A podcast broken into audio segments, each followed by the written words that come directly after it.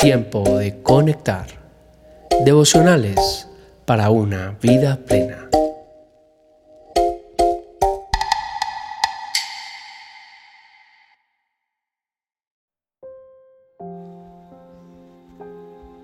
Tiempo de conectar. Febrero 8. Las promesas de Dios se cumplen. Por tanto, adviérteles que así dice el Señor Omnipotente. Mis palabras se cumplirán sin retraso, yo cumpliré con lo que digo, lo afirma el Señor Omnipotente. Ezequiel 12:28.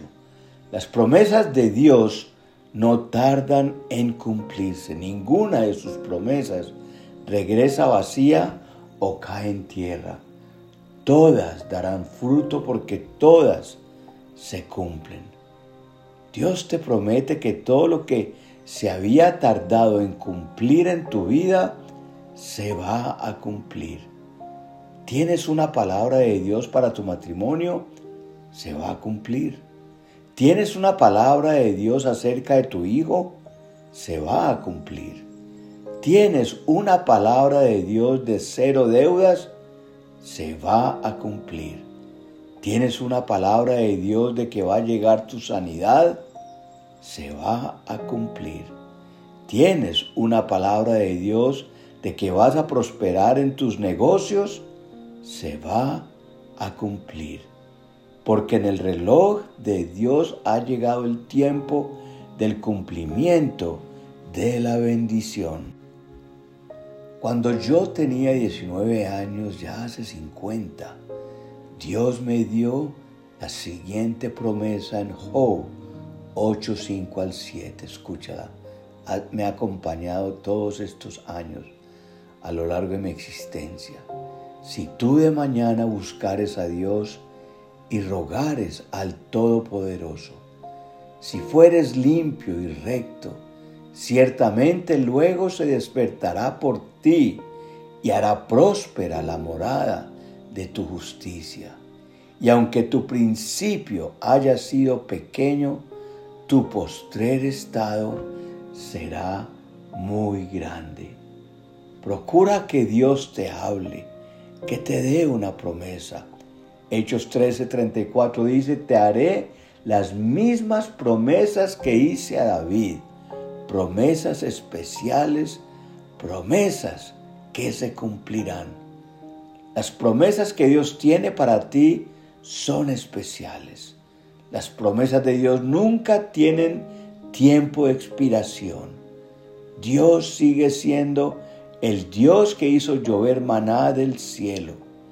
Dios sigue siendo el Dios que derrotó a sus enemigos. Dios sigue siendo el Dios que mató al gigante Goliat. Y Dios es el Dios que hizo que un hombre anciano como Abraham fuera padre de multitudes. Ese es tu Dios, un Dios que salva, que sana, te defiende y te quiere dar una promesa especial para todos los días del año. Cuando tienes una promesa, esa es tu herencia, es decir, tienes un derecho, un título legal como hijo sobre las propiedades de tu padre. Proverbios 16:3 dice, pon todo lo que hagas en manos del Señor y tus planes tendrán éxito. Cuando toda tu vida está en las manos de Dios, milagros suceden. Pon todo en las manos de Dios. Leemos en Mateo 14:13 que cuando Jesús hizo el milagro de alimentar a más de 5,000 personas, solo había 5 panes y 2 peces, pero que en las manos de Dios alimentaron a estas multitudes y hubo de sobra.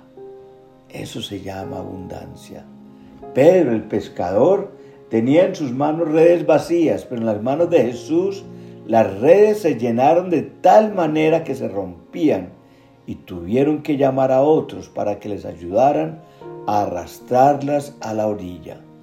De la misma manera tendrás tanta bendición que vas a poder compartir con otros. En nuestras manos las cosas nos podrán salir bien, pero en las manos de Dios todo lo que hagamos va a prosperar. No importa el tamaño de lo que tienes, sino en las manos de quien lo pones. Nuestra confianza en Dios debe estar por encima de la confianza en nosotros mismos. Confía en el Señor todos los días. Pero benditos son los que confían en el Señor y han hecho que el Señor sea su esperanza y confianza. Son como árboles plantados junto a la ribera de un río con raíces que se hunden en las aguas. A esos árboles no les afecta el calor ni temen los largos meses de sequía. Sus hojas están siempre verdes y nunca dejan de producir fruto. Jeremías 17, 7 al 8. El depósito de tu confianza en Dios generará grandes resultados. Serás bendito en el campo, bendito en tu trabajo, bendito en tu familia. Cuando pones toda tu confianza en Dios, no dejarás de producir fruto. Salmo 108, 13 dice: con la ayuda de Dios haremos cosas poderosas, pues Él pisoteará a nuestros enemigos. Dios te dice: no más sueños frustrados, sino que tendrás promesas cumplidas. No le tengas temor a los que se te oponen, porque con la ayuda de Dios pisotearás a cualquier enemigo que se te aparezca en el campo. Dios promete y su récord de cumplimiento es perfecto, no lo dudes. Lo que Dios le prometió a Abraham también te pertenece. A él le dijo: de cierto te bendeciré, te voy a favorecer donde vayas, te multiplicaré en gran manera. Dios se ha propuesto bendecirte.